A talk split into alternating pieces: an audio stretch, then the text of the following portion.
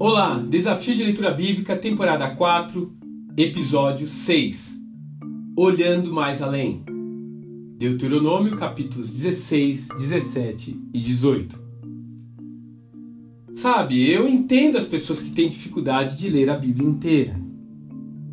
Eu me identifico com elas, é verdade. Veja, por exemplo, o capítulo 16 de Deuteronômio. Ele vai falar sobre as três principais festas judaicas. Mas já falamos sobre isso antes, não é mesmo? Veja, se em sua Bíblia esse capítulo tem um título, e isso evidentemente vai depender da versão da Bíblia que você está usando, logo acima do número 16 grande, talvez esteja escrito as três festas do povo judeu, ou a Páscoa. Embaixo desse título, você deve ter três referências bíblicas.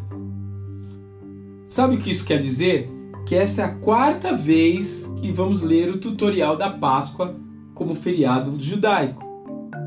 Será que isso é realmente necessário? Bom, para o povo daquela época era. É importante lembrar que as pessoas nos dias de Moisés não tinham acesso a uma Bíblia escrita e separada em capítulos como nós. Mesmo após a sua compilação e já habitando em Canaã, as pessoas não tinham acesso fácil aos rolos e pouquíssimos sabiam ler, de forma que alguns assuntos precisavam ser revisados de tempos em tempos para não caírem no esquecimento.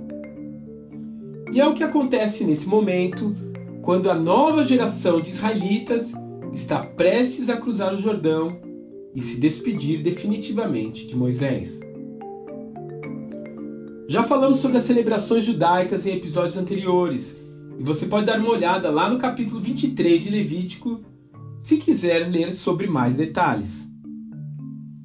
Mas no capítulo atual são descritas apenas as três festas mais importantes: a Páscoa, a festa das semanas ou Pentecostes e a festa dos tabernáculos. A primeira relembrava o passado, quando Deus havia libertado o povo do Egito.